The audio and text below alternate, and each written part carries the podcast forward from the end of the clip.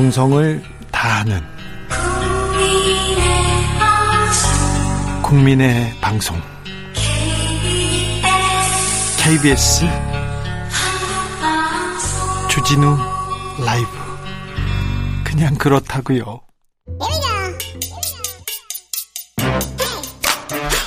뉴스를 향한 진지한 고민 기자들의 수다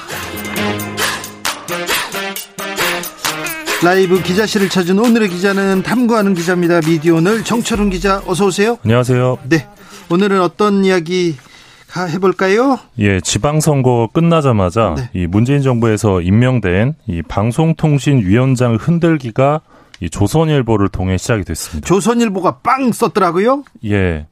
어, 임기가 이제 내년 7월까지 1년 네. 넘게 좀 남아 있는데 네. 지난 9일자에서 조선일보가 이 한상혁 위원장과 전현희 국민권익위원장을 꼽아서 네. 어, 문재인 정부 알박기 주요 인물로 이제 묘사를 합니다. 네. 그러면서 권성동 국민의힘 원내대표가 이 조선일보 인터뷰에서 새 정부에서 여전히 버티고 있는 것은 모렴치한 일이다 이런 주장을 합니다. 조선일보는 후속 기사 이어갑니다. 네, 15일자였는데 이번에는 한상혁 위원장이 선친으로부터 물려받은 이 대전 유성구의 한 농지를 언급하면서 이게 별장급 농막이 있다. 또 이런 의혹을 제기하면서 농지법 위반 아니냐 보도를 합니다. 단독이라고 이렇게 썼더라고요. 별장급 농막이 있다 네. 이렇게 했는데 별장으로 쓰기엔 너무 좁, 좁던데요. 예, 그리고 이 땅이 사실 2020년 그 방통위원장 인사청문회 당시에도 국내힘 포함해서 아무도 문제 삼지 않았던 땅인데 네. 갑자기 이게 의혹 제기가 등장을 합니다. 예. 그래서 다소 과장된 의혹 제기 아니냐 뭐 이런 뒷말도 나왔었는데 그리고 또 고발하죠. 예, 이런 가운데 일단 이 한상혁 위원장이 이번 주에 대통령실로부터 국무회의 배제를 통보받습니다. 그 전에는 국무회의 계속 들어갔던 인물이에요. 네, 14년 14년간 이제 방통위 출범 이래로 계속 방통위원장이 국무회에 참석해 왔는데 네. 어, 윤 대통령이 이 부분과 관련해서 오늘 이런 말을 합니다. 네. 굳이 올 필요 없는 사람까지 다 배석시켜서 국무회를 할 필요가 있냐? 그러게요. 이런 말을 해서 사실상 어떤 메시지를 던졌는데 네. 어, 아까 말씀하신 대로 이런 가운데 이제 법치주의 법치주의 바로 세우기 행동 연대가 2020년 8월, 그러니까 1년 10개월 전인데요. 이때 한상혁 위원장을 직권남용 등 혐의로 고발한 사건이 있었습니다. 예. 근데 갑자기 어제 이 고발인 조사가 이루어졌습니다. 어제요? 갑자기 어제. 너무 공교로운데요? 예, 그러니까 이 고발 내용은 뭐 2020년 채널A 재승인 심사 과정에서 직권을 남용한 부분이 있다라는 건데 네. 어, 이 고발인 조사가 이루어졌다는 거는 곧 이제 피고발인 조사도 어, 시작이 될 거다. 수사가 시작이 될 거다. 요런 의미여서 네. 좀 주목이 되고 있습니다. 네. 어, 이런 가운데 이제 국회에서도 충돌을 하고 있는데 국힘 쪽에서는 임명 당시부터 언론계의 조국이었다 이러면서 자진 사퇴를 요구하고 있고요. 언론계의 조국이요 이런 얘기는 처음 들어봤는데요. 네, 저도 처음 들어봤는데 네. 뭐 이런 주장이 있다고 합니다. 네. 그리고 네. 더불어민주당은 이 방통위원장 사퇴 협박은 협박은 이 방송장악 음모의 시작이다 이렇게 반발을 하면서 어, 한상혁 위원장은 흔들림 없이 법과 원칙에 따라 어, 주어진 책무를 수행해 달라 이렇게 밝혔습니다. 조선일보에서 쓰고 국민의힘에서 달리고 윤석열 대통령도 한마디 하고 네, 전 정권 인사 이거 찍어내기 아니냐 이런 얘기 나올 텐데 전 정권 인사 찍어내기 이거 수사했던 분이 윤석열 검사였는데 네. 어제 이 부분은 어떻게 흘러갈지 좀 지켜보시죠. 네. 어, 방통위원장에 대한 압박은 계속될 것 같습니다. 방송통신 어, 사실 가지고 있는 힘이 워낙 막강해서요. 막강해서 이명박 정부 때 최시중 방통위원장, 아, 최방통 거의 뭐 대통령 2인자급의 그 영향력이 아니었습니까? 그때 이제 방통대군이라고 그렇죠. 불렀죠. 네. 어마어마한 권력이었어요. 그분 만나려고 줄 서 있는 거 어마어마했었어요. 네. 그때 네. 제가 아, 네. 취재 많이 했었는데. 네. 다음으로 만나볼 이야기는요? 네, 영국 옥스퍼드에 이 유명한 연구소가 있습니다. 로이터 저널리즘 연구소인데요. 해마다 이맘때쯤 하나 네. 발표합니다. 네, 디지털 뉴스 리포트 발표를 했는데 네. 전 세계 주요 46개 나라의 미디어 이용 전반을 분석합니다. 네.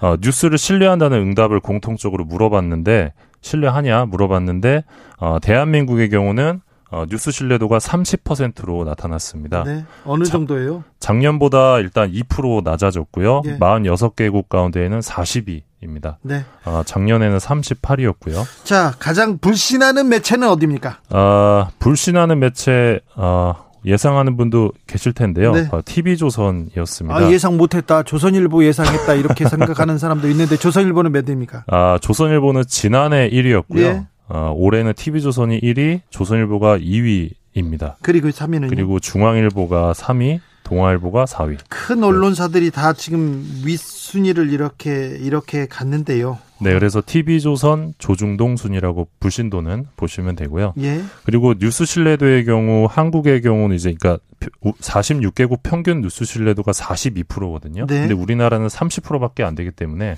어, 평균에 한참 못 미치고 있어서 이 부분도 좀 주목할 대목입니다. 언론이 신뢰받지 못하고 있다는 것은 언론에 있는 종사하는 분들이 좀 아프게 받아들여야 되는데 그 생각을 별로 안 하는 것 같아요. 맞습니다. 특히 네. 이제 이번 조사에서 좀 흥미로운 대목도 있는데 한국 뉴스 이용자 3명 가운데 2명, 67%는 뉴스를 의도적으로 회피한 경험이 있다 이렇게 답했는데 네. 5년 전에 비해 15%포인트 증가한 수치고요. 어, 이렇게 뉴스를 회피한 이유, 가장 많이 꼽은 이유는 이제 뉴스가 신뢰할 수 없거나 편향적이다. 네. 요 이유였습니다. 네. 그리고 이용자의 15%의 경우는 얻은 정보를 할 수 있는 게 없다. 이런 답을 한 응답자도 있었고요. 한국 이용자 가운데 뉴스에 관심이 없다는 응답도 5년 전보다 2배 이상 높아진 것으로 나타났습니다. 네. 어, 한 가지 더 덧붙이면 우리나라는 유튜브를 통해 뉴스를 가장 많이 보는 나라로 나타나기도 했는데요. 그러니까요. 이거 좀 우려가 되는 부분이기도 합니다. 예, 그런데 더 특이한 거는 이 유튜브 뉴스 이용에 있어서 한국은 연령대가 높을수록 더 많이 이용한다는 건데요. 네.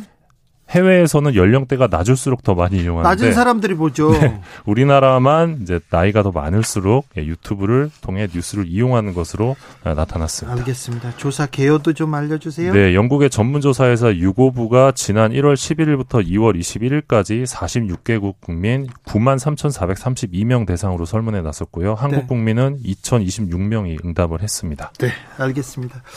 어, 저는요, 이 기사 보고 깜짝 놀랐는데, 지역 기자들도 그렇지만, 중앙 기자들도 굉장히, 굉장히 네. 이게 화제가 된 뉴스가 하나 있습니다. 네, 요즘 사건, 사고가 많은데요. 네. 어, 국민일보 기자가 건설업자로부터 12억 원의 금품을 받은 혐의로 최근 구속됐습니다. 자, 국민일보 기자가 12억 원요? 네. 금품이 어 기자가 받기엔 너무 많은 액수인데요? 예, 국민일보 사장이 당장 사과문을 내고 예, 기자를 해고한 상태인데요. 네. 이 경상남도 창원 주재 기자였는데 이분이 지역 주재 기자였어요. 예, 창원 지역의 한 주택 조합 추진 사업과 관련해 이 건설업자로부터 수차례에 걸쳐 12억 원을 받은 것으로 현재 경찰이 파악하고 있습니다. 네. 어, 해당 기자는 혐의를 전면 부인하고 있는데 국민일보 사장은 어, 이 사건을 매우 엄중하게 바라보고 있다 이렇게 엄중하게 봐야죠. 근데 대체 이분 이 기자는 뭐 한 겁니까? 어, 일단 이분이 어, 영향력이 좀 있으셨던 것 같아요. 네? 이, 쪽에서 지역에서 이, 예, 2018년부터 구속 직전까지 이 경남도청 기자단 간사였습니다. 간사요, 네, 간사. 예, 간사가 또 영향력이 있죠 예, 지역에서는. 예. 어, 그리고 사실 요 부분 관련해서 미디어 오늘이 예전에 제보를 받은 게 하나 있었습니다. 네. 기사로 쓰지는 못했었는데 네.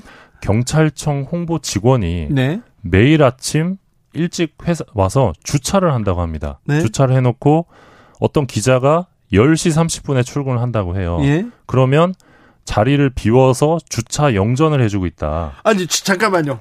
그러니까 경찰청 홍보 직원이 그러니까 공무원이 예. 공무원이 기자를 위해서 네. 그 저기 주차장 자리를 맡아주고 있다고요? 예, 주차난이 심각해서 주차를 자기 차로 주차를 해놓고 이 기자가 10시 반에 출근을 하면 자리를 비워서 주차 영전을 해주겠다. 요런 제보를 저희가 받은 적이 있었는데. 근데. 근데 저희가 그때 현장을 잡지 못해가지고 네. 기사 못 썼는데 이 문제의 기자가 어, 이번에 구속된 국민일보 기자입니다. 아, 네. 참. 대단하네요. 대단한, 분 나오셨네. 네, 대단하신. 지역에서 그리고 네. 어떤 기자들은 이렇게 어떻게 이거 뭐 황제 대접을 받고 있네. 참 심각합니다. 네, 뭐 지금까지 뭐 진행자께서도 20년간 20년 넘게 기자 생활 하시면서 많은 이 기자들의 천태만상을 보셨을 봤는데 이런 거는 처음 봤어요. 어, 진짜 대단한 분이시네요. 네, 뭐 별일 다 했습니다. 네. 근데 기자들의 사건 사고가 사실 되게 심각한 수준이어서 웃을 만한 상황이 아닌데요. 최근에 좀 많아요. 예, 지난달에는 MBC 기자가 버스 안에서 성추행을 한 혐의로 구속 기소된 사건도 있, 습니다 구속됐습니다. 성추행하다가. 네, 구속됐다가 이제 풀려나서 불구속 기소가 됐는데 네. 사표가 수리된 상태고요. 근데 범행이 좀 심각했던 게 이 성추행 범행 당시에 현금을 내고 대중교통을 갈아타면서 경찰 추적을 피했다고 합니다. 이분 그러면 상습범이네. 뭐 그럴 가능성이 높죠. 그럴 가능성이 현, 금을 타고 다녔다고 하니까. 요새 현금 내고 현금 내고 버스 타는 사람이 어디 있어요? 제가 없죠. 현 제가 네. 버스 타면서 죄송한데 기사님 어 저 현금밖에 없는데요. 그러니까 요새 누가 현금 내요? 가 거스름돈 없어요 여기. 그래가지고 제가 좀 면박당했었는데. 아, 그러니까 추적을 피하려고 현금을 내고 다녔다고 합니다. 예. 어, 그리고 심지어 수사받고 있는 상황을 회사에 알리지도 않았었다고 합니다. 네. 어, 그리고 역시 지난달에는 또 SBS 기자가 후배들을 상대로 여러 차례 성희롱, 성추행을 한 사실이 확인돼서 회사에서 해고되기도 했습니다. 아이고. 그래서 이런 사건 사고들이 좀 많은데 음. 어, 이런 사건들이 모여서 어떤 그 전반적인 언론의 그 신뢰도 추락 네. 또 이어지는 것이 아닌가. 더 추락할 때도 없어요. 더 추락할 때도 없는데 성추행 사고 이렇게 또 후배들 성희롱 이런 거 언론계에서만 아직 남아 있는 것 같아요. 그래서 좀 이런 부분도 조금 유념해 주셨으면 합니다. 기자들이 이런 사건 사고를 터트리면서 기사를 쓰면 누가 믿겠습니까? 네. 그러게요.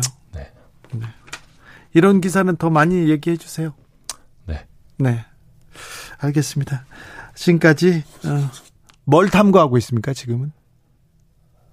탐구하는 거요? 네, 알았어요. 얼른 부끄러운 가요. 것들을 많이. 네. 네. 미디어 오늘 정철훈 기자였습니다. 감사합니다. 고맙습니다. 네. 김태현님께서 주진우 기자님 수고하셨습니다. 내일은 special로 뵙겠습니다. 내일은 special로 뵙니다. 아, 주진우 라이브 돌발 퀴즈의 정답은 7일이었습니다. 정답은 7일이었습니다. 아까 김태현 님이 말씀해 주신 대로 주진우 라이브 special로 저는 내일 오후 5시 5분에 들어오겠습니다. 돌아오겠습니다. 아직 코로나가 물러난 거 아닙니다. 아니 파우치 미국에서 코로나 방역센터 대장이 걸렸다지 않습니까? 그러니까 주말에 조심하셔야 됩니다. 지금까지 주진우였습니다.